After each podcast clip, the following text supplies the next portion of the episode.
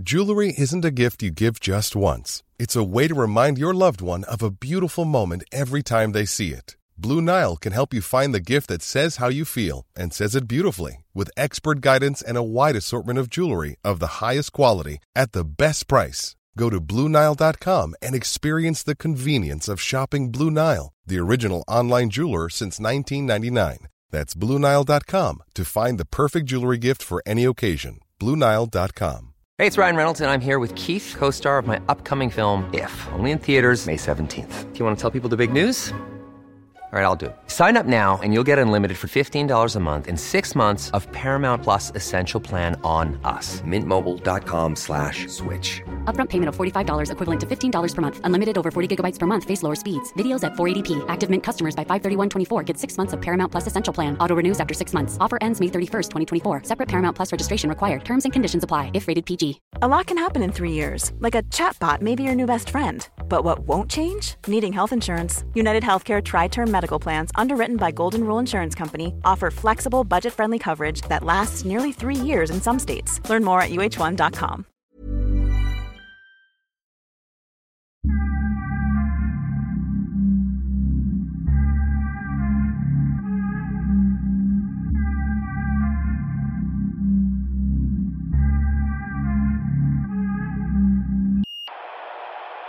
Jag, eh, jag måste erkänna en sak. Jag har de senaste veckan lyssnat väldigt mycket på Yasin och jag är helt hooked. Jag är helt hooked. Snubben har talang. Han är sjukt jävla duktig. Och eh, jag lyssnar på honom på gymmet. Jag lyssnar på honom hemma. Speciellt den senaste skivan La Dame Bleu. Sjukt bra. Alltså Yasin, Yasin, Yasin Byn. Yasin Mohammed. Vem är Yasin Mohammed? Yasin Mohammed, han gangsterkillen som tillhör Shottaz. Ja, Du lyssnar på honom. ja han är sjukt duktig. Look at Hanif, Hanifs face. Ja, ja, du, du får ju lyssna på vem du vill.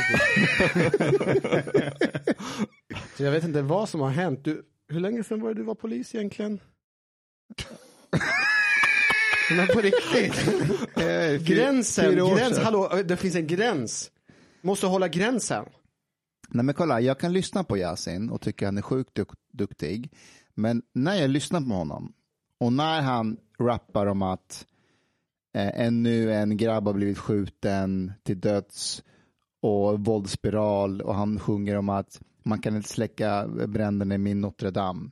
Jag kan ändå, medan jag lyssnar, tänka, fan det var en duktig text, Ja, det var bra beats. sagt, ja. Ja, exakt. exakt. men Yasin, du är med och tänder eld på ditt Notre Dame. Mm. Du är våldsspiralen. Du var med och sköt säkert den här snubben som du rappar om. Du är en del av problemet, men du är fucking duktig också samtidigt. Men eh, tror du, upplever du att, kan det vara så att om, om man inte är med i det här, om man inte har det här kring sin vardag, då kan man eh, skapa en distans och då är det lite lättare att lyssna på det. För för mig är det nästan otänkbart att lyssna på det. För jag lever i den här miljön kring vad de här gör. Trösta mammor som förlorar sina eh, söner. Och, och jag, jag bara känner en avsmak bara när jag tänker på att de här kan producera musik kopplat till eh, vad de egentligen gör. Och att det hänger ihop, att det finns en, samma, det, det finns en kretslopp. Alltså det, är inte, det, det går inte att separera de här två delarna från varandra. Det är det som bland annat Ashkan vill eh, eh, säga att man ska kunna göra. Jag ser ingen separation av de här, utan jag ser en person som är med och bidrar till, eh, till där vi befinner oss i våra utsatta områden. Vi, sätt, vi sitter på läktaren, du sitter inte på läktaren. Du är med i matchen. Tänk om det du ser är fel. Hur då? Men du säger att det går inte att separera på Yasin och liknande musik från den här hemska verkligheten du ser.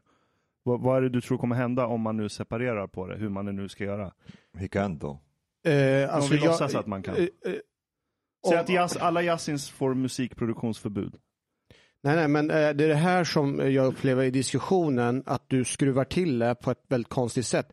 Jag pratar aldrig om förbud och det är där du vill ta diskussionen varje gång. Nej, nej, jag säger vi hypotetiskt Va, antar. men varför ska vi ens hypotetiskt anta att någon ska få förbud? Men vad, vad vill du då? Jag vill bara att vi ska vara kritiska och se den helheten som det befinner sig i det här. Det vill säga att vi, när vi pratar om musiken så ska vi också ta upp den andra sidan så att vi tar fram båda två och inte börja prata om att de här är bara förebilder och talanger utan att kunna nämna det andra. Men Hanif, Hanif, tror du att vanligt folk orkar? Tror inte du att vanligt folk ser på Scarface och tänker hej, bra film, Pacino spelar riktigt bra. Sen vill man fortsätta med sin dag, gå på gymmet och äta mat. Jo, jag förstår det och det är det här som gör min frustration för att jag menar på att de problem som vi har i, i vårt samhälle idag, eh, för att vi ska kunna lösa de här problemen så måste vi på något sätt alla vara engagerade på något sätt.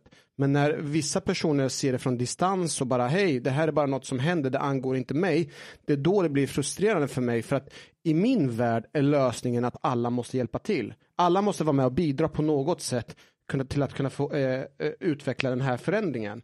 Ut, och det ser inte jag och jag ser framförallt majoriteten ser det här, sitter på läktaren och tittar på och det käkar popcorn kring allting det som har hänt. Och det är det som gör mig frustrerad. Har du köpt kläder från H&M någon gång? Nej, aldrig. Han vet vad det här är på väg. Men det här, det här är så typiskt dig Mustafa när vi diskuterar. Vi, vi, vi har en komplex diskussion och du, alltså det här är så här Med många återkommande. mekanismer. Det är många mekanismer. Shout Men out vänta- to riks, eh, Husblatternas riksförbund. Men återkommande när vi har så här komplexa diskussioner så ställer du så här dumma frågor som finns enkla förutsägbara svar på.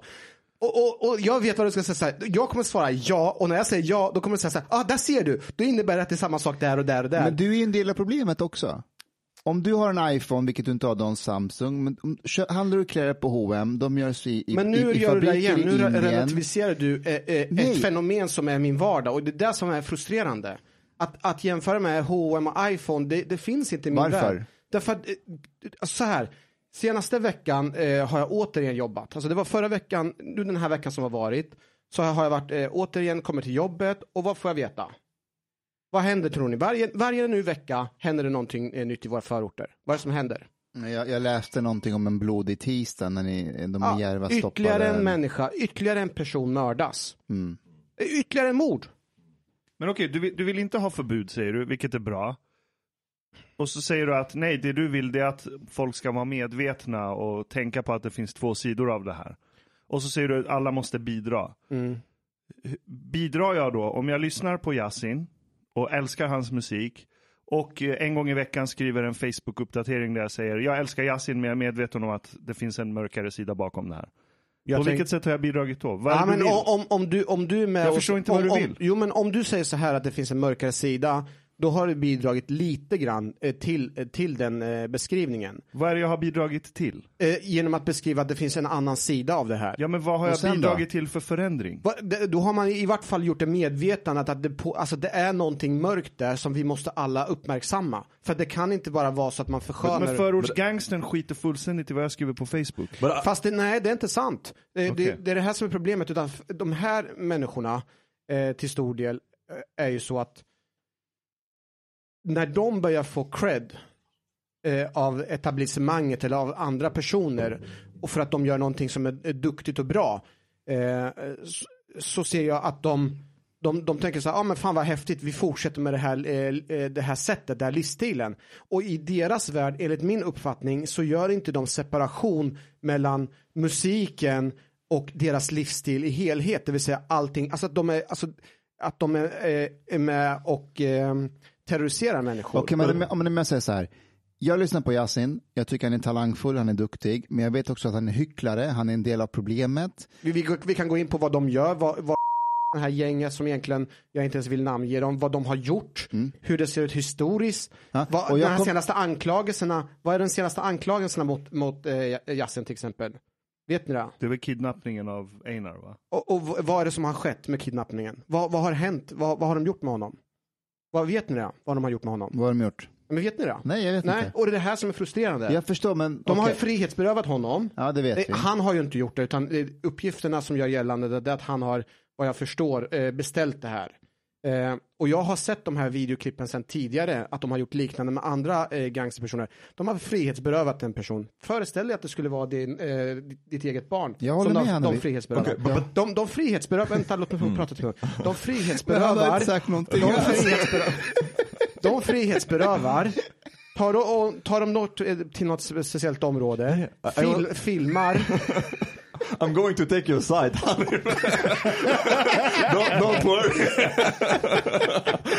okay, but I mean, there is a point uh, in saying that liking this music or open or praising this music can contribute to a glorification of a culture that is problematic. So there is this point of view as well, which actually I think i- it is a good point. And um, and also like if we don't talk about bans and and forbidding stuff, that's not necessarily the same as to stigmatize and try not to normalize something that is harmful and destructive. Okej, det är två saker. Ja. Första saken som jag inte fattar alls, det kanske du kan hjälpa mig med Hanif. Om du är gangsterrappare och utövare av gangsterhandlingar, varför beställer du ett jobb där du kidnappar en annan rappare? Va, va, varför ville de ha Einar i förvar? är det så att han inte ska kunna göra musik? Va, va, varför har de lagt honom i en låda? Det är, tu, det är Tupac och Biggie. Fast, fast men, men, men det, här, det, det, är- det, är det, här, i Järva. Ashkan, det är det här som är problemet. He just like ser ju inte, du ser ju inte, för dig är ju det här bara artisteri. De håller på, det här är konst. För dig är det här ett konst. För de här personerna så är det inte bara konst, utan det är deras verklighet.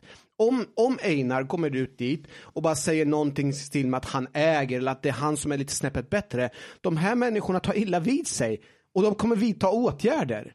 För, det, för dem så separerar inte de mellan verk och verklighet. Jag, jag är fullt medveten, jag, jag ser inte alls det bara som konst. Jag är fullt medveten om att vissa av de här gangsterrapparna är riktiga gangsters. Och de fuckar upp människors liv. Jag, har- jag har aldrig förnekat den biten. But do you see like Men- the connection between the music and culture? Jag, kan, jag, jag kunde teoretiskt se kopplingen mellan att, ah, okej, det låter logiskt att om de här gangsterrapparna får cred i etablerade medier, det kommer hjälpa deras eh, olagliga verksamheter. Makes sense. Men går du och kollar på datan så stämmer inte det. Det är inte sant. Det är bara en fantasi. Du? Vad menar du att den... Ja, men kolla. Det här har ju hänt i USA en gång redan. När gangsterrappen föddes i USA så finns det en tydlig tidslinje på när gangsterrappen började växa, när den blev stor, när den slog igenom, när den exploderade, tills att den nådde en punkt där det var den mest konsumerade genren inom hiphop. Och hiphop är en väldigt stor genre när det gäller konsumtion. Och om du följer data på till exempel gängrelaterade våldshandlingar, eh, antal gäng som finns, antal människor som är medlemmar i kriminella gäng. Om du kollar på alla de här siffrorna, då borde ju de ha exploderat. Efter Vad att, menar du med att explodera? att gängskjutningar skulle gått upp i taket, Fast- att fast- gängmedlemmar skulle öka. Okej, redan där kan vi stanna. Okej. Eh, föreställ, om vi bara byter ut att det här är gangsterrappare och tar att det skulle vara Hells Angels. Ta det som ett exempel. Hells Angels, det är en anonym organisation. Sen börjar det pratas mer och mer om att de här är, är väldigt våldsamma. De gör det ena och det andra grejen. Och ju mer vi pratar om det så kommer de sätta skräck i andra människors ögon. Och nästa gång när de tar upp luren och ringer, förresten, har du hört talas om oss? Vi var, de pratar om oss överallt. Så kommer de eh, skapa mer fruktan, mer skräck och de kommer få eh, på så sätt utvinna terräng och vinna mark. Och i, i dagsläget som vi pratar just nu så är inte de här gängen bara kopplade till Järvaområdet utan de här har expanderat och de finns inte bara i Sverige utan de har också växa i Europa. Det finns alltså hangarounds runt omkring i Europa. Varför? Jo, för att de uppmärksammas om och om igen. Så visst, du kommer kanske inte kunna se det på någon statistik, men våran underrättelseuppslag gör gällande att den här informationen, men det är så lätt för dem att kunna utöka sin verksamhet. Det räcker med för dem att de tar fram telefonen och- sen bara ringer ett samtal. Du förresten, har hört talas om oss? Det är jag från den här personen, från den här gruppen. Och sen så kommer de att hota fler och fler. Det är därför det är problematiskt. Men låt mig också, eh, jag har själv tänkt på det och jag inser vad det riktiga problemet egentligen är. Och det handlar egentligen så som jag ser det, en frustration för hur rättsväsendet och svenska samhället i helhet har en oförmåga att kunna ta hand om de här problemen på allvar. Det vill säga att man sätter hårt mot hårt mot personer som begår eh, övergrepp och eh, be, eh, mördar andra människor. Och i och med att inte vi lyckas stävja det här så fortsätter de att kunna göra reklam om och om i, i media överallt. Och det är det som blir frustrerande för att vi inte får tag i de här människorna. Nu har ju Kronofogden gått efter Yasin, eh, hans Steam-pengar. Eh, och eh, i, i, alltså stoppat eh, överföringen till hans konto i och med att eh, han har skulder hos Kronofogden. Och det är det som är ytterligare ett problem. Det går inte att kunna sammanställa. En del av de här pengarna som de får är STIM-pengar. En del av de här pengarna som de har är ju rena utpressningsärendet. Vi kan inte se skillnaden. Vi har beslagtagit massor med pengar från olika personer som är misstänkta för grova brott. Men de har fått tillbaka pengarna i tron att det är STIM-pengar. Så det är också en del av kretsloppet. So if I blame this on you for starting this conversation again, but I can also see a pattern. Du plankar. What's happening to you man? Fan, i, när vi har börjat umgås med Chang så har vi alla blivit radikaliserade på olika sätt. Men jag, jag, det är fortfarande inget belägg enligt mig. Du, jag, jag ser datan visar att gängrelaterad verksamhet ökar inte. Vad menar du med att det inte ökar? På alla sätt du kan mäta det så ökar inte det. Men bara för att du inte kan mäta och visa statistik innebär det att det inte har skett? Nej, det gör det inte. Nej, Men så. jag, kan inte jag kan inte acceptera policy som går ut på en idé, en fantasi som inte går att belägga. Ditt enda motargument är så här, vår underrättelsetjänst säger. Ja, men So what? Vad betyder det? Hur säger den det? Hur vet ni att bara för att du får cred i media så kan du expandera din verksamhet? Hur vet du att det inte bara är en korrelation? Hur vet du att det finns en faktisk kausal koppling mellan de sakerna? Du vet inte det. Uh, nu när du pratar om de här begreppen så blir jag förvirrad i mitt huvud. Men om, om jag säger så här att jag har, eh, nu tar inte jag exa, eh, just det här tillfället och eh, Yasin som exempel, men om jag i om jag i- förtroendesamtal får höra att de här personerna ringer telefonsamtal och de lyckas, eh, vad heter det, på något sätt eh, eh övertala människor att eh, lämna över pengar. Eh, så ser jag det att det finns en koppling, alltså jag, i min värld så finns det en koppling med att kunna göra det och att kunna vara känd för allmänheten. Hänger du med? Jag hänger säga, med, och det är i din värld. Ja, jag hänger med. för, för vi har andra grupper, eh, eh, gänggrupper, som inte är känd, eh, känd för allmänheten. Eh, om de ringer upp och säger så hej förresten, jag tillhör det här gänget. Så kommer de, eh, så är det inte alls lika troligt att de får med, med sig, lämna över pengar. För de är inte kända, för vi, media har inte kommit i kontakt, de känner inte till om dem. Och då kommer, inte, då kommer de inte ha det lika lätt. Men utifrån det polisiära perspektivet eh, så är det vedertaget. Det är därför vi försöker undvika att nämna ens deras namn på, på deras gäng. För att det, varje gång man namnger gängen så är det att göra reklam för de här gängen. Och det är därför vi, vi undviker att göra och det är därför vi är kritiska egentligen mot media varje gång de namnger dem. Jag, I min värld så har jag aldrig ifrågasatt det, den forskningsmetoden utan jag har tagit det för sanning. Eh, Men är det samma sak om man namnger IS och Al-Qaida och talibanerna? ja, faktiskt. Man ska inte namnge dem. Eh, man måste ibland namnge dem, absolut. Men eh, ibland så tror jag att man hjälper mer än man stjälper genom att eh, göra reklam för de här eh, grupperna. Sen så tror jag att det finns en skillnad kanske mellan IS och Al-Qaida och de här, eh, de här grupperna. Eh, för i min värld, eh, jag kan ha fel, jag har inte tänkt färdigt de här tankarna, så bygger ju de här gängens arbete på rykten om dem. Det är i och för sig IS också, det är därför de filmar sin handling och lägger ut det och sprider det och vi är med och bidrar och sprider det och på så sätt så är vi med och också sprider skräck. Det är därför är många som känner en sån otrolig fruktan för just IS. Om, men om vi ändå nu pratar anekdotiskt, jag har svårt att tänka mig, det, det är bara en hypotes jag har, att om någon person ringer mig och säger så ja ah, men Ashkan du driver en eh, kemtvätt säger vi. Eh, det vore hemskt om någon kommer och tänder eld på din kemtvätt, men om du betalar oss så kan vi se till att det inte händer. Mm. Om de nämner ett namn som jag kan googla upp eller inte, jag kommer bli lika skitskraj oavsett. Just det. Jag kommer ju antingen betala eller gå till polisen, jag vet inte vad jag hade gjort. Så- Och då är det ändå bara du som har lätt att bli skraj för sånt. Då är du, du är ändå en lätt rädd, alltså du är lätt att bli rädd. But jag, är för, det ändå en- för, för, gang, jag är såklart, jag är skiträdd för Ja, gangsters. men det finns andra personer som inte är lika rädda, men när de hör, aha det här namnet känner jag igen. Den här personen, och så, så googlar de upp det och visar sig att det, det finns jättemycket information. Då, då har de mycket lättare att trilla dit. But actually, the comparison with ISIS also was was interesting. What do you think about jihadi propaganda in the form of music, for example? Do you think that could contribute also to like basically recruitment or the the glorification of this culture in a way that can propagate it? jag tror så här, propaganda blir alltid mer effektiv om jag kan sprida propagandan och säga det här har staten förbjudit. Då blir det mycket mer intressant. Eller det här vill inte folk att du ska lyssna på. Då blir den Faktiskt. propagandan mycket mer slagkraftig. Det är som, Ja, eh, det är som de här, ma- i Frankrike får man ju inte förneka förintelsen. Mm. Eh, Gör du det så blir det som en slags hets No, mot but actually, these are but these are also two different things. Ja, ja, to tyck- forbid by law is one thing, but to stigmatize is another Ja, thing. om vi- om so it's like still stigmatized, for example, to like deny the Holocaust, yeah, even if it's not not necessarily forbidden, yeah. And this is, I think it's good. Jag håller med dig om att Yeah. det är bra. Jag håller Yeah. med om att det är bra. So, Men att lagstifta det. Yeah, yeah, but exactly. But don't you see that there could be also a point to stigmatize this culture in that way in the form of their music? Not forbid, not to ban, but to stigmatize it. Hur, hur stigmatiserar man jazzin då till exempel? Som vi inte gör nu.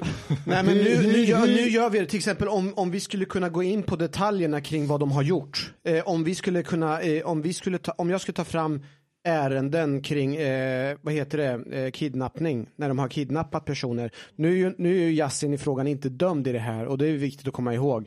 Eh, och jag vill egentligen undvika att prata om enskilda personer för att jag tycker det blir fel. Jag vill inte outa enskilda utan jag vill outa egentligen fenomenet. Men om vi tittar på vad de egentligen exakt har gjort, kan till och med spela upp och visa att det här, så här har det gått till och bara drar en parallell till, till, eh, till den här personen och säga att, det, att Yassin är Yassin Mohammed och inte bara Yassin Byn. Hänger du med? Då skapar vi en, så som jag ser, en, en mer större bild av, av personen och vad den gör.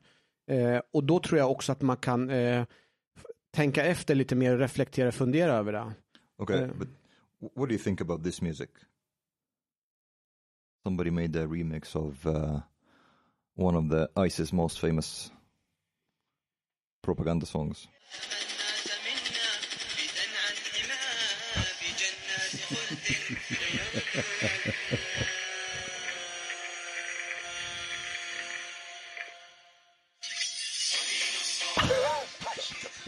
Ja, What do you think? Jag, jag vet ju inte vad de säger. Jag Well, they are they are talking about um, butchering people basically, uh, and this this song has uh, it, it has uh, uh, it really spread widely uh, widely, and I I I would say that this contributed to the increase in the the culture of ISIS and jihadism, uh, and I don't think this is a good thing.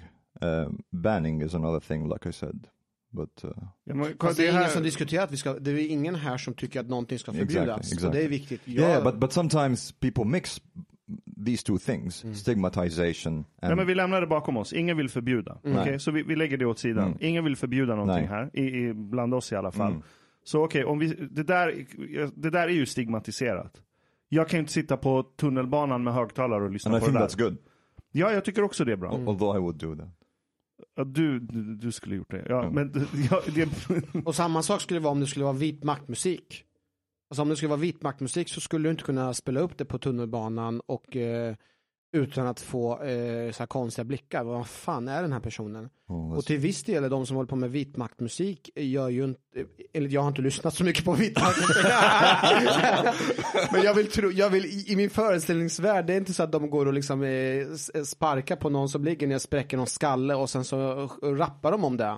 Nej. Men, men men rappar Yasin om att skjuta sönder folk, slakta folk, spräcka folks skallar? jag vet inte, jag lyssnar inte på det. Mustafa, du Ja, som Mustafa. gillar jazzen så mycket, vad, Eh, vad, vad, vad alltså, sjunger han om? Uppmanar han till våld? Nja. Men fast det, var, det är inte samma sak. Inte uppmana, utan han, han det, är- det är ju inte riktigt samma Han sak. säger till exempel Korrekt. så här, som är ganska snyggt faktiskt, han säger jag, jag, jag backar inte ens när jag tar sats. Det är ett coolt. Men det där är polisen också. Polisen säger samma sak. Gör de? ja. Sen han säger det enda gången vi backar det är för att vi ska liksom, kliva på ännu hårdare fram. Ja, Han, säger, han, han säger jag, han har back, kopierat polisen jag, rakt back, av. jag backar inte ens när jag tar sats. But uh, speaking about uh, Det var en tung rad. Eller jag ger hur? honom. Eller, Jag ger Ah, honom det. you. vi måste, vi måste ha det där mer sen. Vänta. Vad he- vad här det spills mer kaffe, eh, här, här spills mer blod. Än det spills kaffe på en arbetsplats. Hur tungt är inte det? Ah, Okej, Hur okej, tungt är- okej, okej, jag är beredd att... jag, jag, jag är beredd att... Jag, det var... Jag lovar er, nästa vecka, han kommer komma med Yasin-kläder, Yasin-keps, Yasin-tröja. Ja, men det värsta är när jag träffar dem på gatan så Hej Yasin, förresten, kan jag få din autograf? Kolla, det är inte en slump att, för när jag debatterade det här på Radio Bulletin, jag gick och kollade så här, antal spelningar Yasin har och sen gick jag och kollade lite så här, vit maktmusik, för jag visste att det kan komma upp.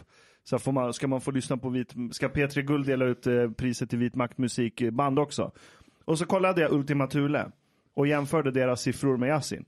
Så han, han äter upp dem till frukost, streamsmässigt. Men vad tror du det beror på? För att, vad hette den där låten du spelade förut? La Dame Bleu. La Dame Bleu. Alltså, nu, har inte, nu gillar inte jag de flesta av låtar jag har lyssnat med Yasin, men den låten, den, den tar på en alltså. Ja, Den tar på en. Texten var faktiskt jävligt tung i den. Den var riktigt jävla tung. Vad det ger tror honom. Jag ska fan strypa dig efter den här. vad, gör det. Vad- vad Stryp tror- mig för att jag tycker om Och konst. så ska jag lägga, vet du, när jag strypt dig, då ska jag lägga några rader och nästa gång vi spelar in, jag ska dra min känsla över min, hur jag kände när jag var tvungen att strypa dig. Shia martyrer. Speaking of criminality, there was a discussion about drugs on SVT huh? yes. and drug policy. Yeah, Ja, Sverige möts. can you talk about it a bit? en grej först, det är att Våga inte snacka skit om polisen nu. Po- polisen och svenska politikbranschen, eller vad vi ska kalla det, har målat in sig i ett hörn. Ja, För å ena sidan pratar man om att vi ska stigmatisera Yasin, det är inte bra att sjunga om sådana här saker. Å andra sidan låtsas man som att det går att trycka tillbaka narkotika på det sättet som Sverige har försökt göra i, ja, sedan årtionden tillbaka. Och bevisligen funkar inte det. Och när du har sådana här debattprogram, det är alltid samma jävla drama som kommer. Du har den här hårdföra, torra snuten. Vem var det som var med? Var Roberto Tomé? Ja, från Göteborg. från någonstans. Göteborg som var i studion. Och han är säkert en jätteduktig polis. Men när du står som polis och klumpar ihop alla berusningsmedel till ordet narkotika. Så tappar jag all respekt jag har för dig som analytiker av det här problemet. Och alla unga som tittar på programmet, vilket de inte gör. Men, men, de har men- internet. men- ja, men- okej, men vänta kollar nu. inte på SVT. Men Men, om nu. de hade kollat. Men utifrån det polisiära perspektivet eh, så är det ju ändå, eh, så som jag ser det, egentligen inte konstigt. Det vill säga, eh, egentligen så skulle vi kunna prata om alkohol som narkotika. Ja, hade, vi varit i, hade vi varit i Iran så hade det varit narkotikaklassat.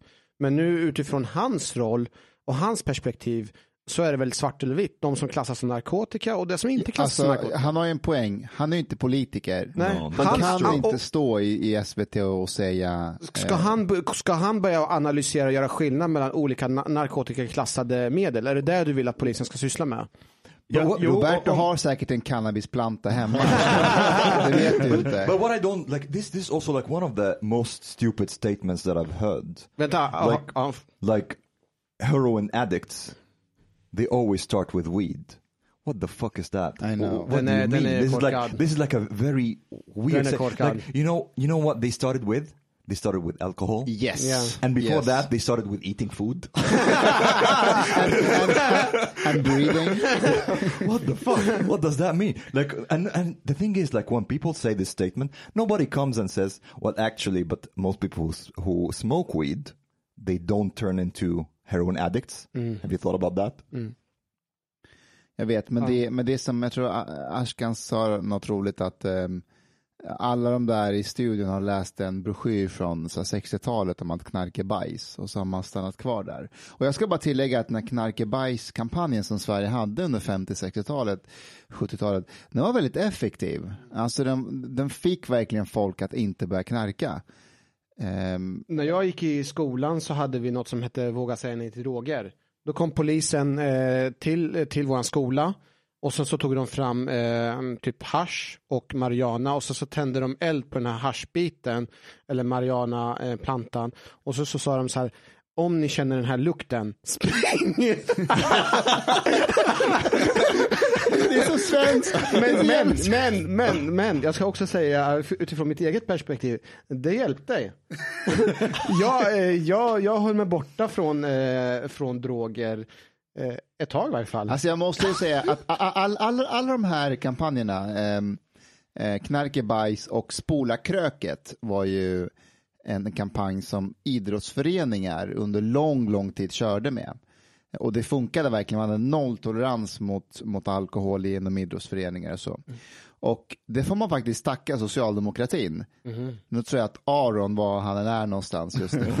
Så här ont i Nej, men kolla, det, magen. det där är, så, så, äh, även en förälder som trycker i lögner i sitt barn. Barnet kommer gå på det. Tills den dag den kommer åt information som motbevisar föräldern.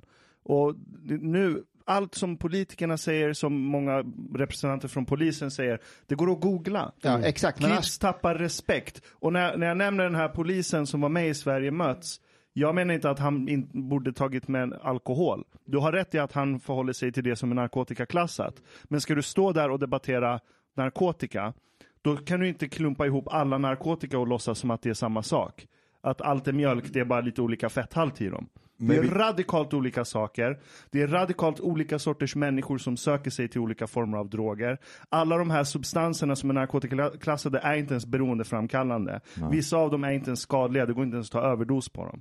Så när man klumpar ihop allting så tappar jag respekten. Men För när att du det eh, berättar för mig som inte har riktigt, du verkar ju studera, ja, du är ju farsan farmaceut så du har ju koll på kol, äh, atom, eh, molekylnivå Ja, jag är kemist. Ja, jag, jag har studerat alla de här grejerna. Vilka är det som inte är beroendeframkallande och man kan ta, eh, äta och käka proppar hur Nu- nu- helst? nu- jag- psychedelics, Ja. weed. Vad fan vet Inte, du om det inte, inte alla psychedelics. Det beror på hur du definierar psychedelic. Well, För cannabis kan I- räknas som psykedelisk också.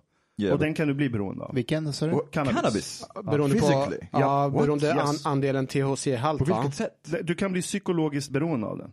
Ja, det kan man. Alltså många som innan de går och lägger sig tar ju lite cannabis innan. I've heard of these people. no, but Mustafa, varför skrattar du tyst? no, but, Alltså, but vänta, vänta, vänta. Är det but jag missat här? Är det någonting jag missat här? Well, you miss a lot. But uh, Omar, Omar, har du But- någonting att berätta? nej, nej, vänta, vänta. But but you, you can you can say the same thing about psychedelics also.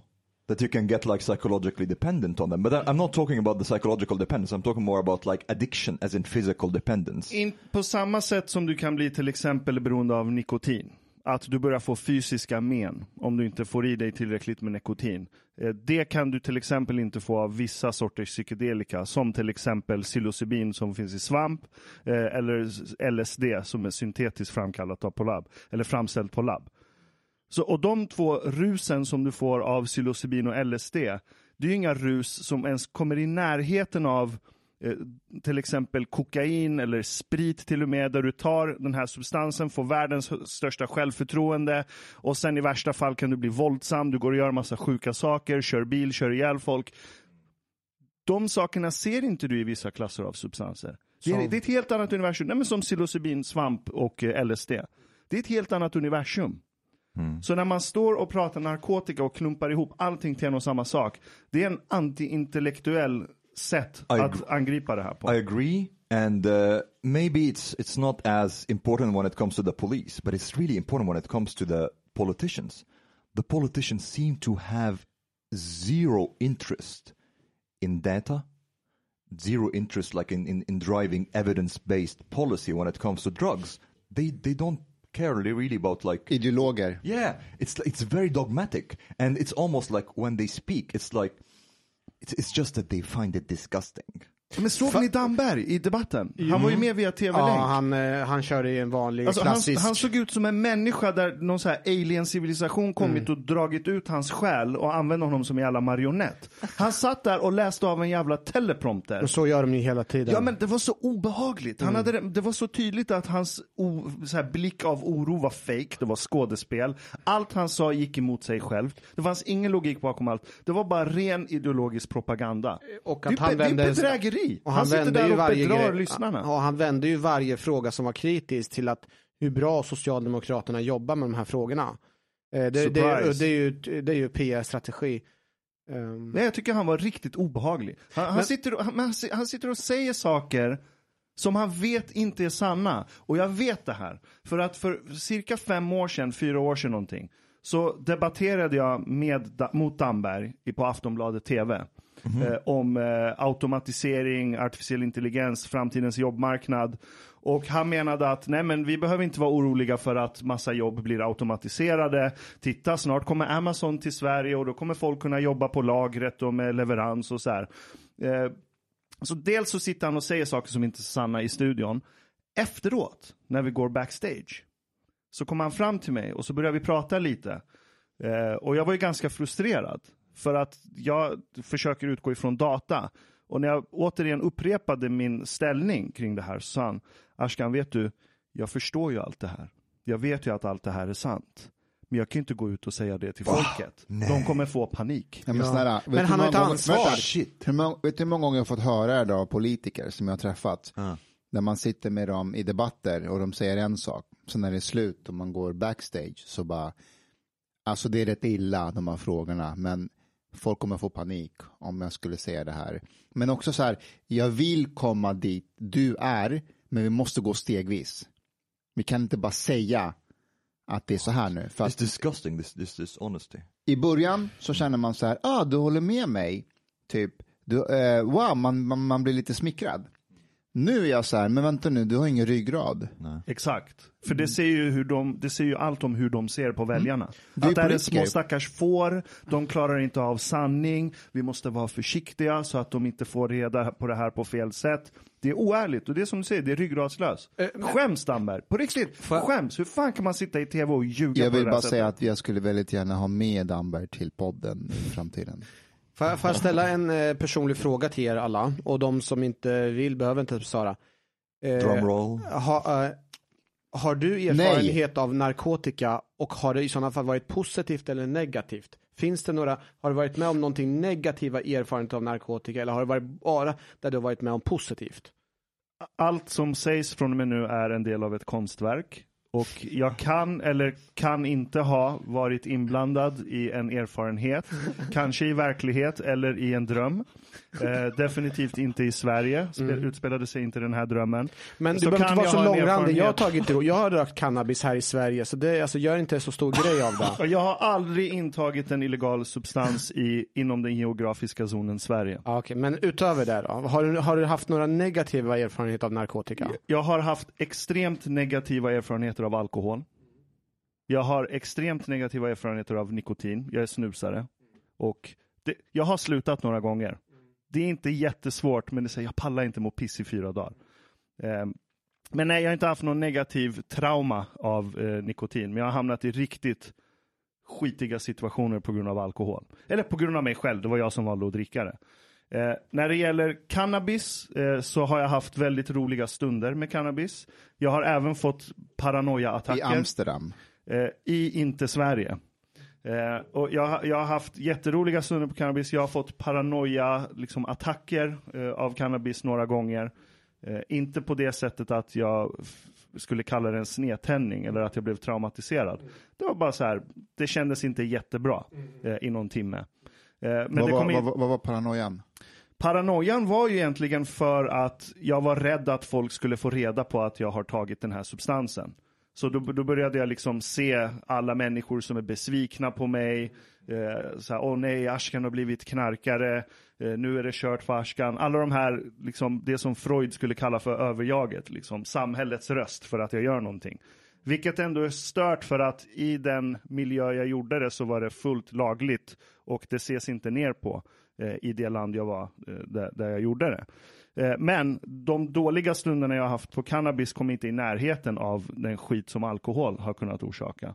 Kan jag säga. eh, Skulle, om jag säger så här, har, är, är det en grund till varför du tycker och tänker idag som du gör? Det vill säga dina erfarenhet formar dina tankar och ditt ställningstagande och din åsikt. Har det någon relevans i din ställning? Självklart har erfarenhet alltid en relevans. Men mi, min ställning i det här det är låt vuxna människor göra vad fan de vill med sin kropp. Så länge det inte kan skada någon annan. Och det är där det blir krångligt för att så här, okej, låt mig dricka hur mycket alkohol jag vill. Men det medför ju risken att jag sätter mig i en bil och kör ihjäl någon annan. Så då finns det en potential till att jag kan skada någon Just annan. det. Men det finns olika grader när det gäller olika substanser. Hur benägen du blir att göra saker du annars inte egentligen hade gjort. Och jag kan säga så här, ingen människa som enbart är berusad på cannabis kommer få för sig att gå och våldta honom. Eller gå till en bar och börja slåss. Eller sätta sig i en bil och köra igenom för att den kör för snabbt. Nu säger jag inte att du ska köra bil under något berusningsmedel. Hell no. Det ska du inte göra. Du får fan sköta dig. Men den här idén om att cannabis är en gateway drug och det gör att du, det, du leds till heroin och massa annat. Det är totalt skitsnack. Det finns ingen data som styrker det. Det värsta som kan hända med cannabis det är att du liksom käkar för mycket mat för att allting smakar mycket godare. Och blir tjock. Och blir tjock och spenderar för många timmar och kollar på typ Family Guy. Eh, Så, så det, det är vad jag kan säga om Or cannabis. Men eh, Eller Ashkan, Bojack Horseman. Ashkan, hur ser det ut på datan kring alkohol? Finns det någon data som säger att det, korrelation, det finns en korrelation mellan att inta alkohol och att man blir våldsam? Finns det någon direkt koppling till det? Själv- Absolut. Kolla bara nu. Ni kan ju se själva era siffror hos polisen nu när barerna måste stänga klockan åtta. Liksom alla slagsmål på krogen, alla de här sakerna. Det bara dyker ner. Men har det med alkoholen att göra eller har det att göra någonting med människorna? Att de känner som de känner, de är programmerade, de har sjuka eller de har massor med andra problem och att alkoholen kanske förstärker det. Det är väl inte alkoholen i sig som gör att man blir våldsam? Jo, för att alkohol höjer ditt självförtroende och den går på eh, ett system i hjärnan eh, som heter GABA-receptorer och stänger ner dem vilket gör att du, du får inga, dina spärrar sänks.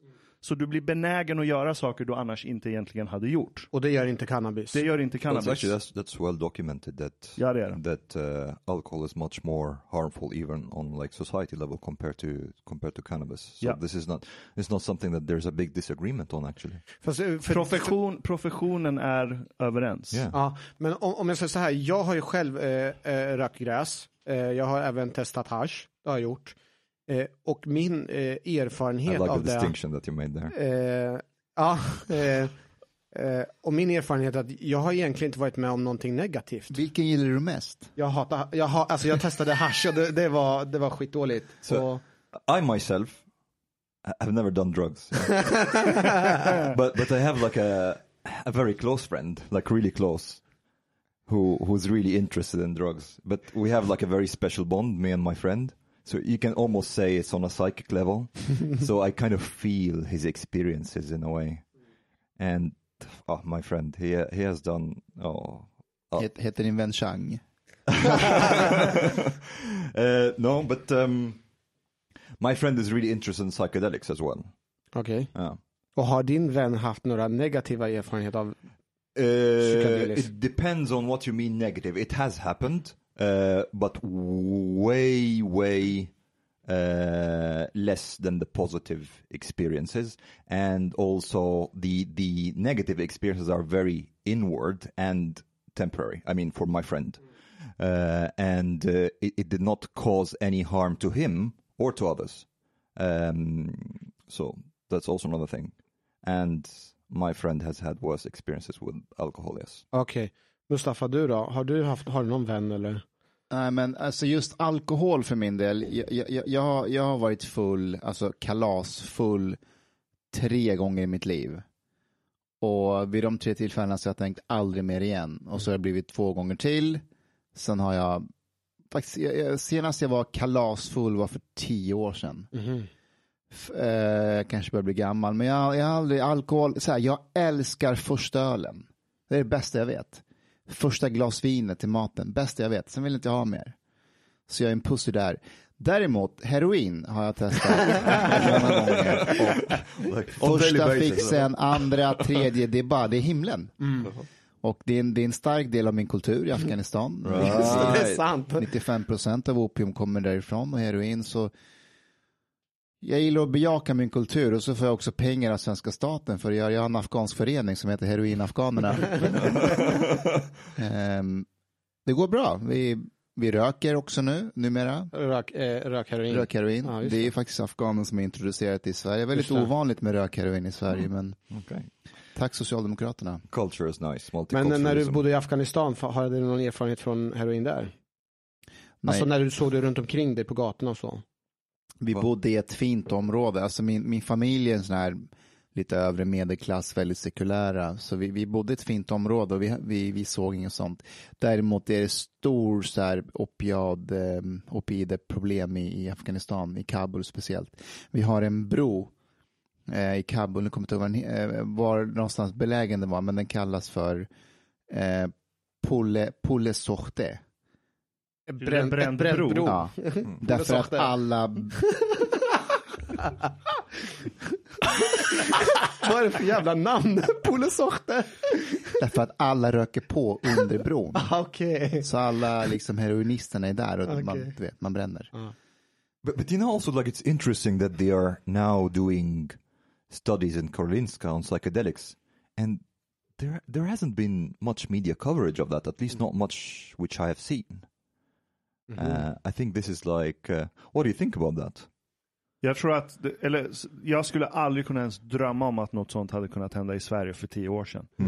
Och jag är jätteglad att det äntligen finns människor som är duktiga inom eh, sitt fält som, ges, eh, som tar sig an det här. För att det här är också dokumenterat från andra länder. It's very like spreading very much in, in the U.S. Yeah. Research Johns uh, Johns Hopkins. Uh, they are like they have a psychedelic research center now, uh, and others, and and they are like looking into.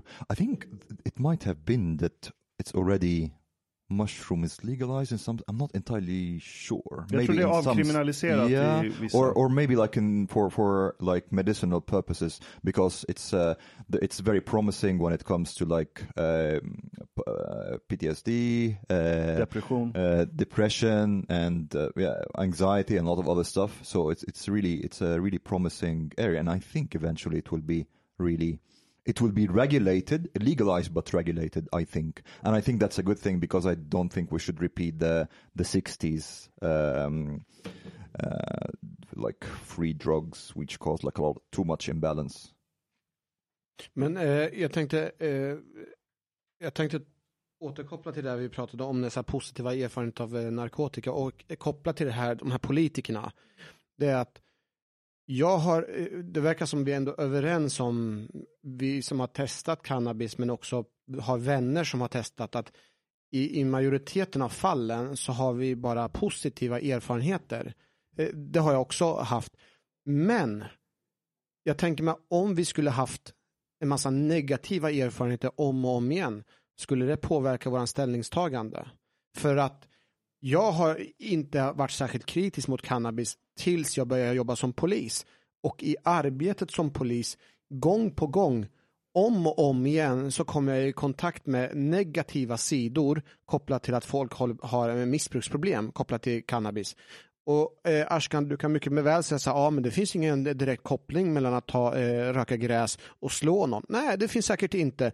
Men utifrån det polisiära perspektivet, och nu försöker jag försvara min kollega, det är vad vi erfar och ser, att det är oftast det negativa. Vi får inte vara med om det positiva som har med narkotika att göra. Ja, men det är Och ingen när- som kommer ringa er om Nej. jag sitter och har skitkul och kollar på Family Guy med kompisar och käkar ostburgare. Ja. Då kommer inte jag ringa polisen. Nej, jag fattar. Eller hur? Eh, Och ibland så träffar vi på personer som har jävligt roligt, men då tänker vi att de här är knäppa.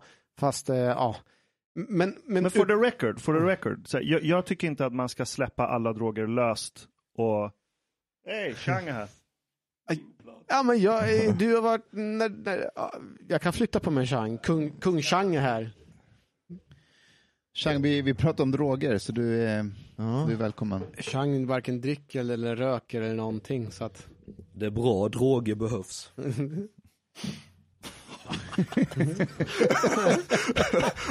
You shanked the conversation by the way.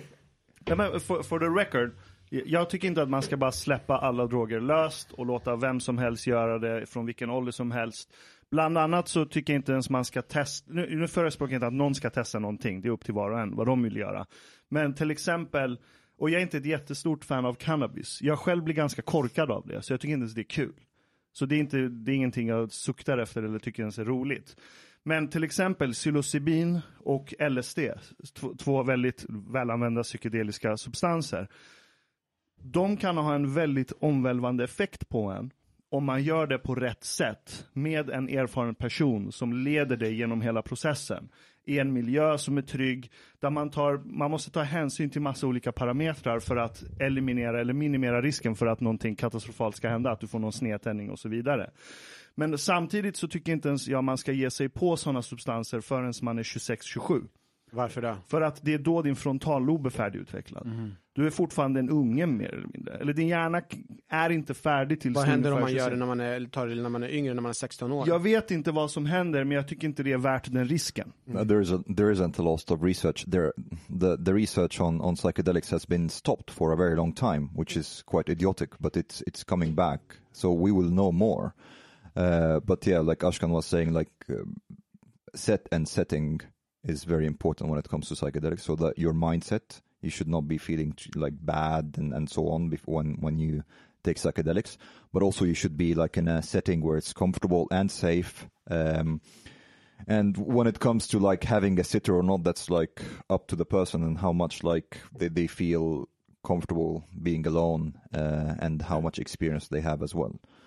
Uh, that's that's what my friend told me. Mm. Det som, det som stör mig det är att så här finns en substans, ta psilocybin till exempel. Och svamparna som du hittar psilocybin i, de växer i princip överallt. Förutom typ på nord och sydpolen för att det är I think it was 150 species or something like that. Ja, det är helt absurt hur Ja. många olika arter av svamp det finns som innehåller psilocybin. Den växer överallt. Så på ett sätt, det är ju som att så här, Ja, Men det växer inte på kroppen va? den växer inte Nej. på kroppen. Men den Actually, interestingly, DMT actually is produced within the body as well. Ja, men all, alla de här eh, psykedeliska substanserna, ta DMT, det, det, det är väl den mest potenta av dem. DMT, psilocybin, LSD, alla de bygger på samma kemiska skelett som kommer från eh, aminosyran tryptofan. Och eh, substanserna, serotonin, serotonin till exempel, den bygger på exakt samma skelett. Så det är inga substanser som är helt eh, främmande för kroppen.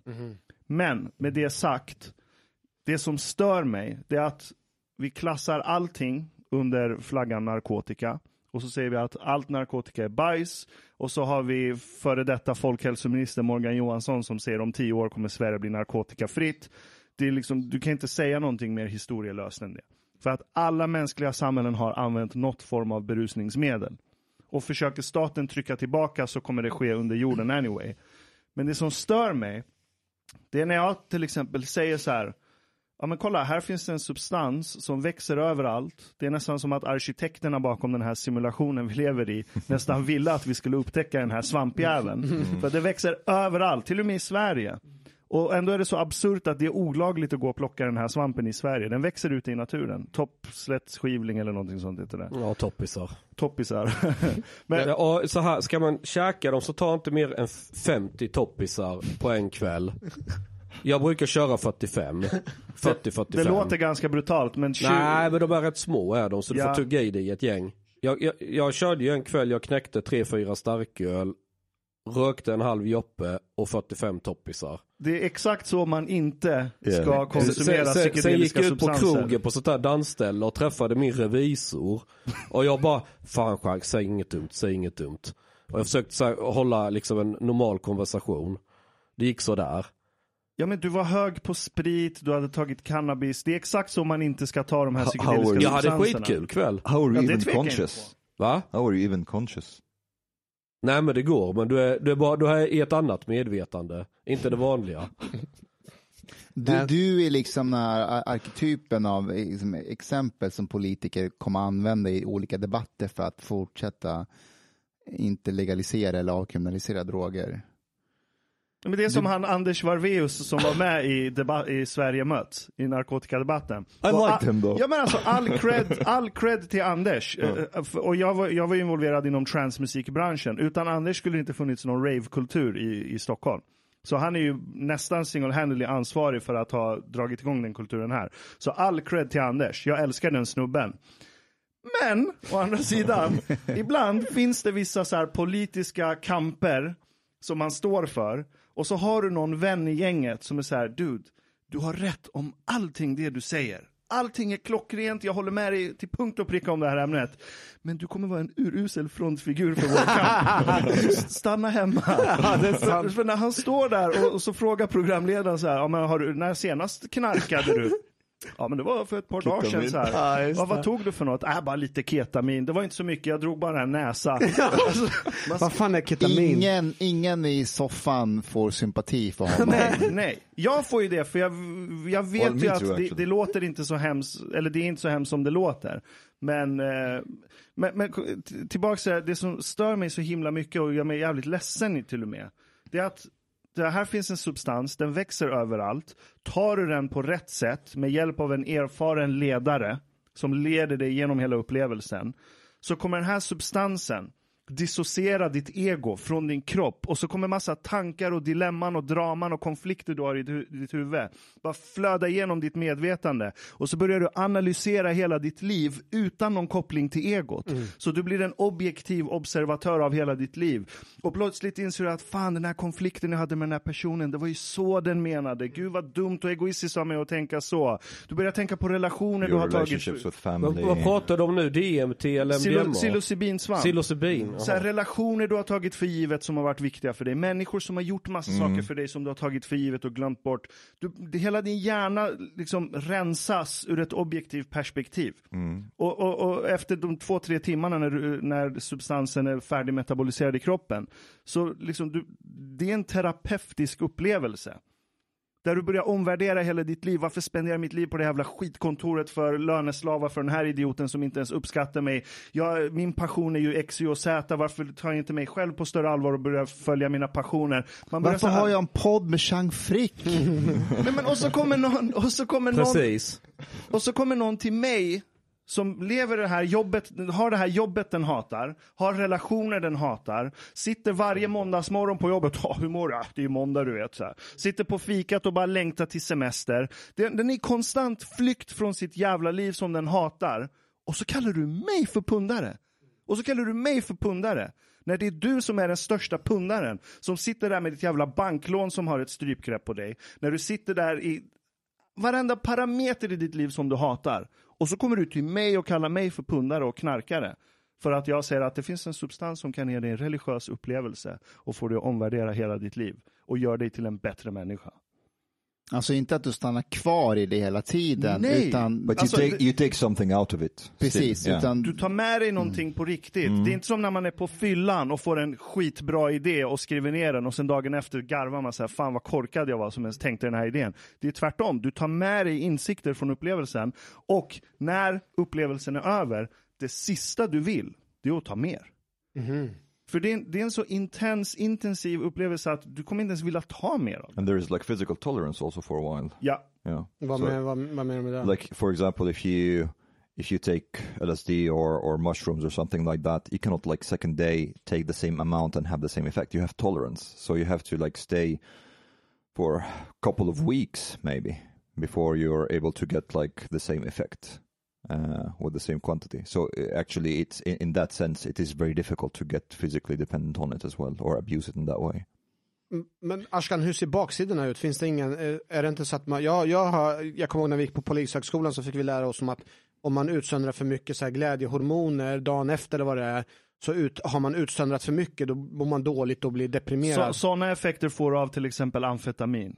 mdma MDMA. mdma slash ecstasy but mdma is not a classic psychedelics either Exakt. Det är dopamin, du tömmer med amfetamin så du blir så här helt, du känner dig helt tom inombords dagen efter. Men inte med psilocybin och LSD. vad är det för skillnad på serotonin och dopamin?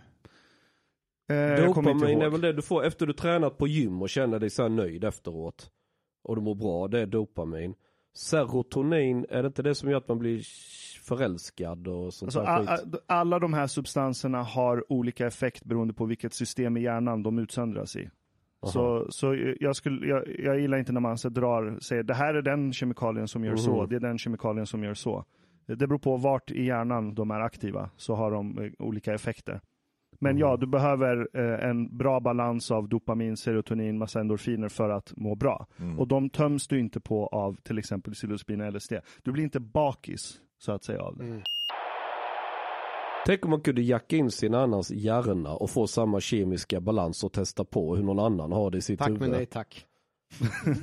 Tänk om man skulle koppla in sig till din hjärna. Ja, tänk det. Och ni skulle liksom se världen från mitt perspektiv. Ja, Och... fy fan. Det, det hade varit en tripp. Det hade varit, hur mycket hade Det är du? därför jag behöver, ju, sure. jag behöver ju inte knark ju, för att Nej, nej. Det är redan roligt som det är. Jag skulle vilja gå in i någons hjärna, du vet en sån där människa som är så här glad och nöjd. Vems med allting. Glenn. Hussein. Jag är aldrig nöjd. Ashkan Jag vill gå in i. Glenn, Glenn Husseins hjärna. Ashkan, Är han det- en sån? Ja, men han är en sån här sorglös människa. Eh, Han älskar Baloo. alltså jag skojar inte. Han tittar på Baloo varje dag och sjunger den här eh, Var nöjd med allt som livet ger.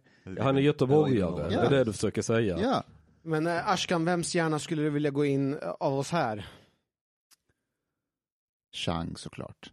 Jag vet inte. I don't know if I would survive the trip if I got into Chang's Ni är så jävla mesiga. Jag hade inte velat gå in i, i, i, i, i Hanifs hjärna. Jag hade, alltså, jag, hade, jag hade haft sån, jag hade mått så dåligt. Jag hade Alltså, trott att jag hela kan- världen är emot Jag, jag hade mig. faktiskt velat gå in i Hanifs hjärna. Jag vill Ska jag- veta hur det känns att vara heltidsmartyr. Ja, men då, jag, jag, jag, tänkte, jag har faktiskt förberett mig på det. Har du?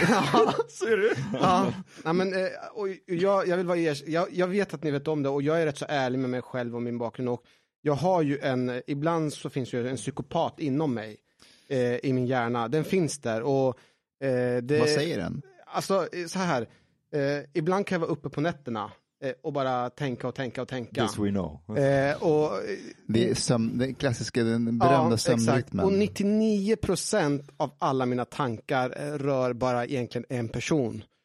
Och det är du Mustafa. alltså 99% av mina tankar det är, är Mustafa min vän. eller, eller är han min fiende? Och, och senast, senast vi käkade middag, alltså jag var uppe, jag, jag skämtar inte med er, förresten tack för middagen Ashkan. Jag, jag, var, jag var uppe till klockan, nu, jag, jag ljuger inte, jag menar allvar, jag var uppe till klockan fyra på natten. Fyra på natten och jag hade tankarna bara snurra och det fanns bara egentligen 99 procent av tankarna, det var Mustafa. Det här, är- But- det här, är, but martyr, det här, Ja, är, ma- det här är martyrskap på avancerad Jo, nivå. jag- Tack för middagen Ashkan. Men den förstörde också mitt liv. Men jag måste berätta om min, om min, om, alltså min vecka. Så jag, vi har haft, som jag berättade, vi har haft skjutningar, ytterligare en person har blivit mördad. Eh, Jag är på Was jobbet.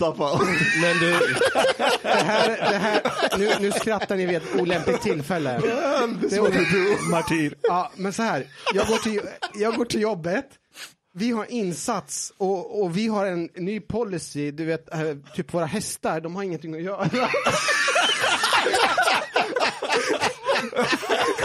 Det är, det är sant, så att de här hets, eh, hästarna, de sätts in i samband med liksom, trygghetsinsatser när det är någon blir skjuten eller och.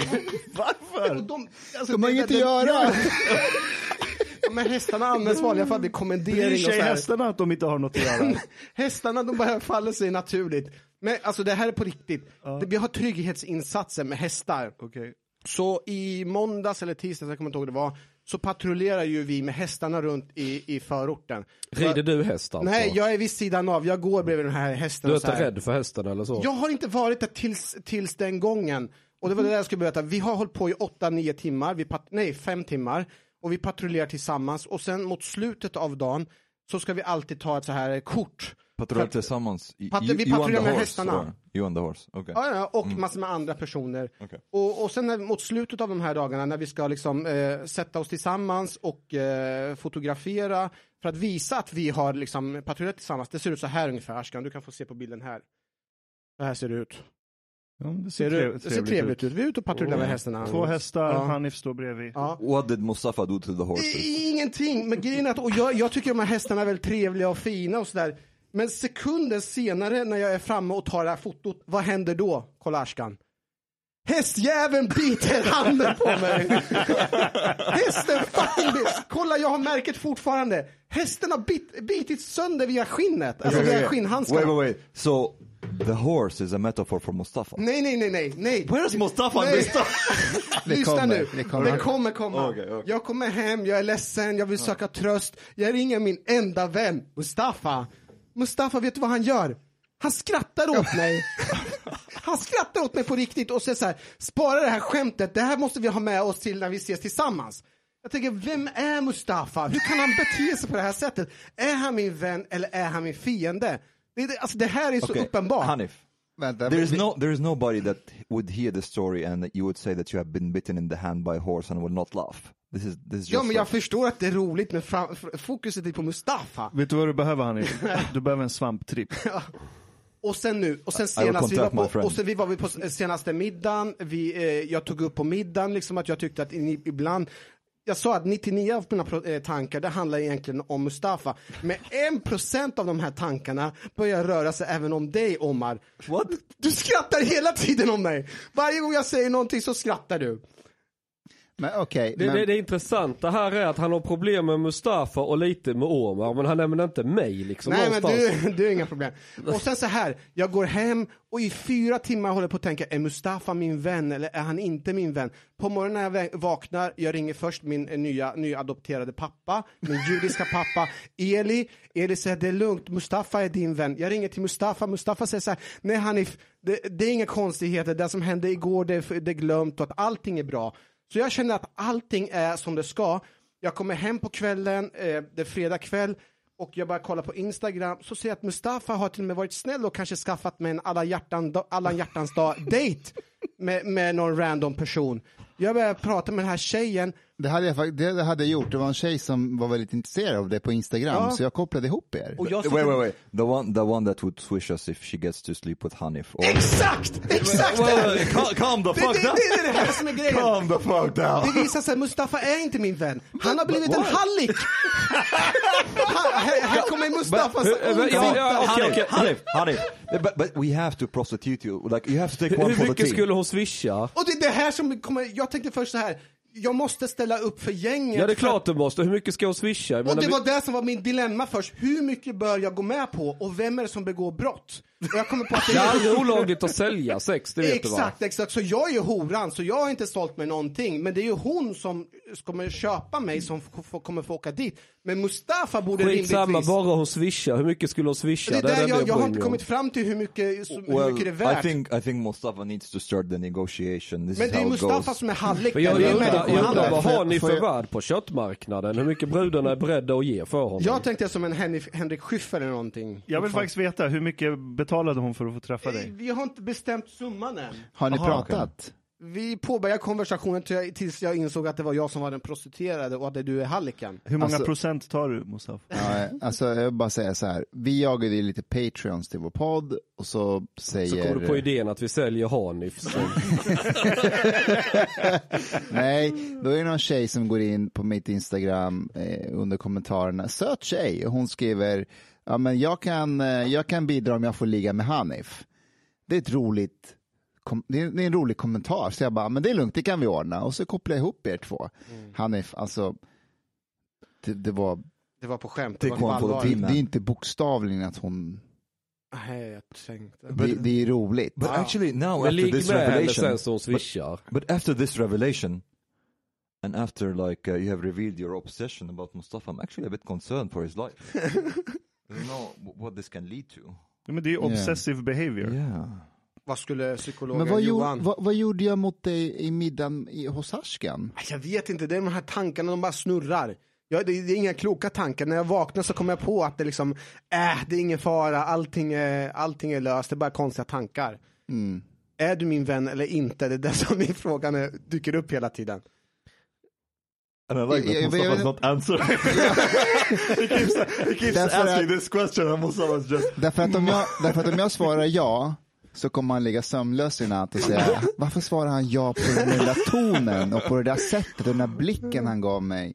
Ja, exakt. Ja, men det, det, jag vet inte, det är bara tankar som snurrar. Har inte ni några konstiga tankar som snurrar? Chang? Are there any other kind of thoughts in Chang's head? Jag, jag var ju inne, det, vad var det nu, det var Hanif som lurade in mig i den här uh, Clubhouse. Ja, japp. Ja, så hade vi typ så här flera timmar lång diskussion med lite folk. Men sen så tänkte jag, jag går runt här i Clubhouse och tittar vad det finns för diskussioner. Jag hittade ju, ja, först såg jag ju att hon Gian som var med. Hon hoppade in i en sån här töntig alla hjärtans dag diskussion där folk pratar om, jag vet inte. Och jag bara, sånt här kan inte jag vara med. Men sen hittade jag en skitbra eh, diskussion. Som handlade eh, om bitcoin är halal eller haram.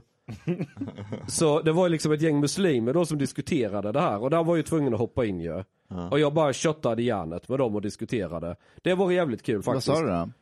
Nej, alltså bitcoin borde vara mer halal än fiatpengar eftersom bitcoin har egenskaper som mer påminner om guld och Muhammed använder guld som betalningsmedel så det är ju halal. Man ska följa profetens exempel. Och du kan inte ta ränta på bitcoin. Precis, du kan inte ta ränta på det.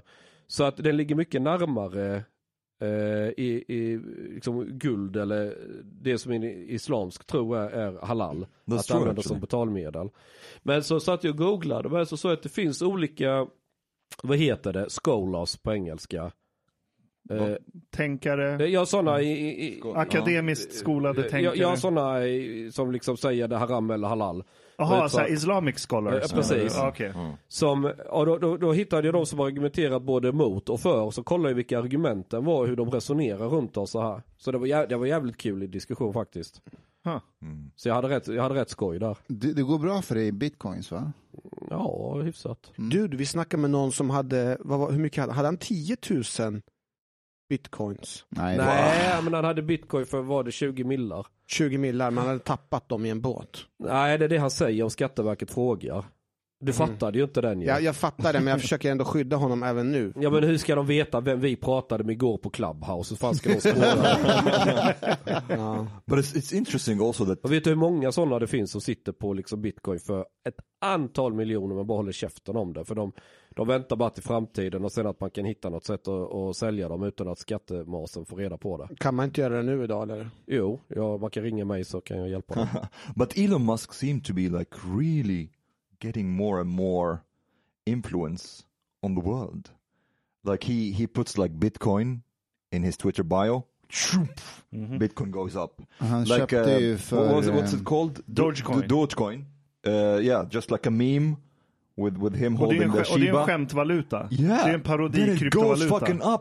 Alltså, Doge, alltså. Dogecoin är en annan som bitcoin. Uh, crypt- Ja, den, den bygger på like en mem som Ja. handlar om en ganska så här, tafatt hund. Mm. Så man gjorde bara en Hej! kryptovaluta. Tafatt hund, du pratar om Shiba, det är ju min Yeah. förra hund. Yeah. Jag hade- ja, Shiba, var han tafatt? Nej, de är skitsköna. De har same thing with the- Ja men var han tafatt? Nej, det var det inte. The same thing with Clubhouse.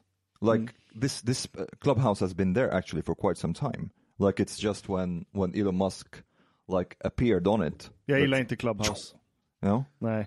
Men fan har tid att planera sitt liv utifrån något som händer live? I feel discriminated Men det behöver inte vara planerat, det kan vara spontant. Ja, det är också klassförakt. Det finns Mm. bara på iOS. Right. Men jag gillar inte hur de dels säljer av så här data från konversationerna och att du måste dela hela din jävla kontaktbok för att kunna få dina inbjudningskoder. Vad då måste Så man dela? va- varje gång de frågar dig, vill du ha en inbjudan till Clubhouse?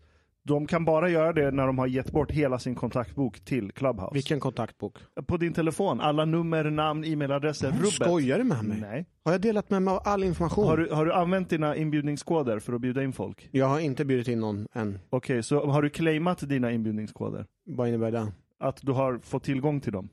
Jag vet inte vad det innebär. Ja men ta fram Clubhouse så kan jag kolla. För om man gör det, då måste man ge bort sin kontaktbok. Jaha. Annars får man inte inbjudningskoderna. Hmm. Så alla era mobilnummer, alla adresser och mobilnummer och namn ni har i era telefon ligger hos Clubhouse. Så här ser det ut just nu. Ja men tryck på den där uh, notifikationspricken där uppe, den röda. Så då kan min kran alltså Se. följa mig på Clubhouse. Din vem? Kran. Sluta, du har ingen kran, du, tar inte, du dricker inte ens alkohol. På. Du ska sabba allting. Ja men det var kul första gångerna. Du är den sämsta polis. Tänk, tänk om jag sitter här och erkänner en massa grejer och du bara Det beslutar. kommer aldrig hända. Du har, har, du har redan bluffat några Jo, gånger. du har, du har claimat dina inbjudningskoder. Vad innebär det? Det innebär att alla namn och nummer och adresser och sånt du har sparat på din telefon har nu Clubhouse tillgång till. Och du kan inte göra ett skit åt det. Dun, dun, dun, dun. Na, na, na, na. Det är, där, det är därför jag inte gillar dem. Plus att det, det mesta blir bara skräp på plattformen. Så blir det alltid när alla ska få vara med. But Hanif, you, you know actually what I was thinking. It has been quite some time that you have given us some of your bajshumor. Nej, ingen bajshumor. Jag kan berätta en hemlig bajshumor Okej. som inte jag har varit med om, men, men min vän har varit med om det. Hemlig bajshumor. Ja, eh, jag fick höra den här bajshumorn efter att jag berättade min bajshumor och eh, Hon sa att eh, du får veta det under förutsättning att du aldrig berättar. Vänta, är, hon är, det, alltså? är det en kvinna som berättade om en bajshistoria till dig? Det, det kan vara, eh, jag vet inte ifall hon identifierar sig som kvinna, men det Jag trodde så. det var jag som derailade diskussionen här, men okej, kör. här, den här personen, det här var några år sedan, eh, hon var på någon så här, typ så här bar och eh, hookade upp med en kille och ytterligare en tjej. Eh, och de stack hem till honom och eh, hade eller skulle ha typ trekant. Eh, och sen på eh, morgonen eh, så bara hade hon ont i magen. Hon hade väl druckit för mycket. Och- I don't like where this is. Och hon... Eh, ja, den är vidrig. Men varför, det är exakt, varför skrattar du för? Ja, den är så vidrig. Ja. Hon, går, hon går på toaletten och gör det hon ska nummer två och det blir återigen stopp i, stopp i röret. Kolla på Mustafas ansikte. Han well, he, he, he's suffering. Och, och, och det blir stopp och hon försöker spola men det går inte och det bubblar upp. Also. Bubblar upp Ja, precis det på blir samma sätt. fågelbad. Det blir fågelbad. Va? Eh, det och, och, vet, vet du Jag vill inte, varför ställer du den frågan? Rann det ut på, was, it was me, it was me because actually I want to. rann det ut på golvet eller vad hände? Hon tar fram handen och börjar gräva. Gosh. Hon tar upp dem, Okay. lindar in dem i, i servetter och lägger det i sin handväska. Nej. Yeah, yeah. Okay. I call bullshit. Ah, I jag, call jag vet bullshit. en annan story Vänta, vänta, vänta, om ni vill ha, om, jag har en bättre. Ja, Yeah. Chang, kör då. yeah, vänta, vänta, vänta. I, I just want to say an interesting fact, an Arabic shit story, or Arabic shit fact. Anyways, uh, in in Arabic countries, uh, there is this built-in bidet, like um, like a water pipe, basically that you Bidet. flush your your ass. Ja men bidet, det Yes. finns på svenska. You samma flush på it, but this is like something that's obli- it's called chatafa in Arabic. It's something that's obligatory in all toilets. Aha, Ja, okej. den är inbyggd i in toalettsitsen. det yeah, är inte en exactly. no, no, no, no. Okej. Inside. So like basically you have to, yeah. Um, and this is like an all Arabic country, and I think well it is in Turkey, and I don't know if it's in Afghanistan, but you don't have toilets over there. uh, but um, Fuck you. so I remember when I first came here, there was like a lot of Syrian guys um, at the time. So I, I came in 2014, and one of these guys he came to me and said, "Omar, um, where's the shatafa?" and I was like, "No, they don't have here." And he just like looked at me as if I've said the craziest thing ever, and he was like, "What?" They don't sh- they don't wash after they shit Ja, just det. and the the look of horror on his face he just couldn't believe it mm. and and the thing is like i kind of understand him it's actually pretty disgusting. Jag har varit, jag har varit med om liknande. Jag säger det. Han blir mer och mer arab för varje No, no, dag no. som går. Nej, men jag, jag håller med dig. Ja, I've been, ja, I've been outside of för- Egypt Ja. 10 years now and there hasn't been a single time that I did not shower after I took a dump. Men, det, men samma På sak med... Yeah. Ja. Men, I, i I never shit outside. men på persisk kultur är samma sak. Vi har ju så här aftabe, eller hur Ashkan? Ja, men det finns alla möjliga lösningar Ja. för att införa eh, vattentillförsel till toalettsitsen. Men när jag var 9-10 Så- år så, här, så var jag också van att eh, tvätta rumpan, men när jag kom till Sverige så tyckte jag också det var skitläskigt. Och jag förstod inte att man torkar sig bara med papper. Nej, men ni vet sådana här blomvattnare som man fyller Ja. vatten i för att vattna blommorna med. Det bruk, iranier som kommer till Sverige brukar ha en sån i badrummet. Eh, så fyller de den, ja, vattenkanna då. Men hur fan men med, vattnar så här man sig lång, själv? med långt rör. Så när ni går hem till en iranier och ni ser en sån här blomvattenkanna i deras badrum så vet ni vad de använder den till. Men But det I don't det get it. Why inte they don't, they don't have it built in like in Arab countries? It's like very easy to do. Ja, And you're just sitting there. Men jag har you just trick. turn on the faucet and just the water Omar. flushes up your ass. Omar, Yeah. Du som hänger på Flashback. eh, Det Inte finns, så mycket. det men- finns ju en av de längsta trådarna i Flashback handlar ju om en kille som är på en dejt med en tjej, sover över hos henne och han har tagit muskelavslappnande. Varför tar man muskel? Okej, Ja, ja. whatever. Eh, Så de ligger och sover, de har haft sex och så vaknar han mitt i natten av att han har skitit på sig. ja. För muskelavslappnande har ju... Ja, ja, ja. ja, ja. Och han får ju panik. Så det han... Eh, så As han one would. ja, precis, så han lämnar och, och åker därifrån. Och så skriver han så här, vad hade ni gjort? Hmm. Och så är det där en jättelång tråd där folk ger honom råd. Och, och vissa säger så här, men erkänn bara att det var du, vad hade du gjort? Och någon säger så här, ring henne nästa dag och säg att ja, men jag vaknade av att du sket på dig. Så, så vet jag, Av att du, skylla på henne. Ja, precis. och det hade hon väl märkt om det var henne. Ja, ja alltså, han, men att, att, hon, att han skulle ha smetat det på henne och åkt därifrån. Ja, det är en jätteäcklig tråd, men eh, jag vet inte Mustafa, om den är varför är du och läser de där trådarna?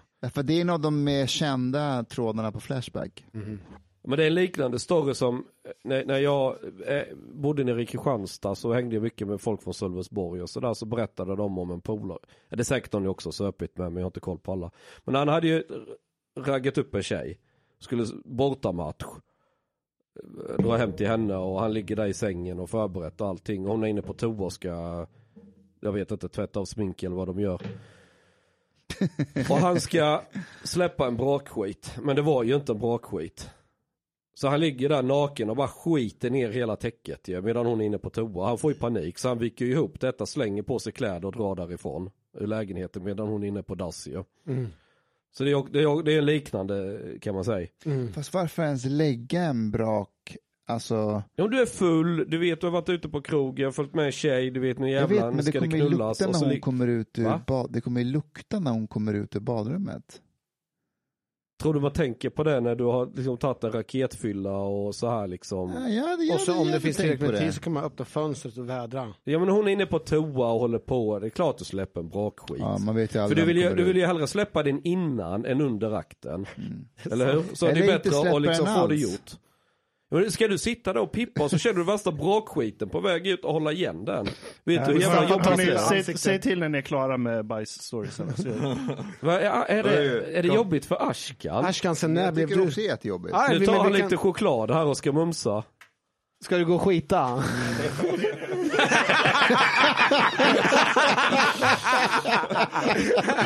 No, no, Ashkan is on another, another level. Yeah. He thinks about shit when he sees people posting Jag tycker det pictures är of food on skitäckligt när folk, lä- ja, men när folk lägger upp bilder på mat på Instagram. Sen är det, enda, det, enda jag ser, level. det enda mitt huvud säger när jag ser matbilder på Instagram, det är så här: this is the pre-picture of my poop.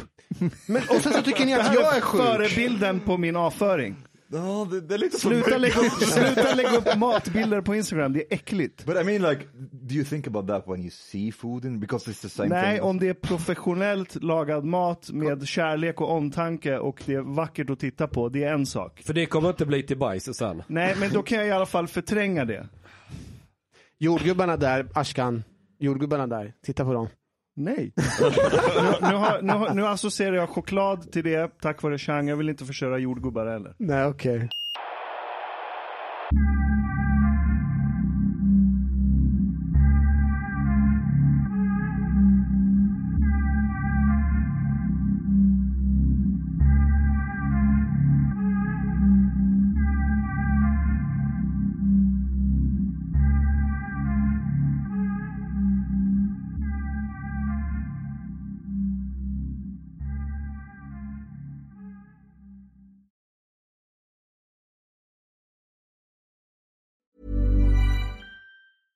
Ever catch yourself eating the same flavorless dinner three days in a row?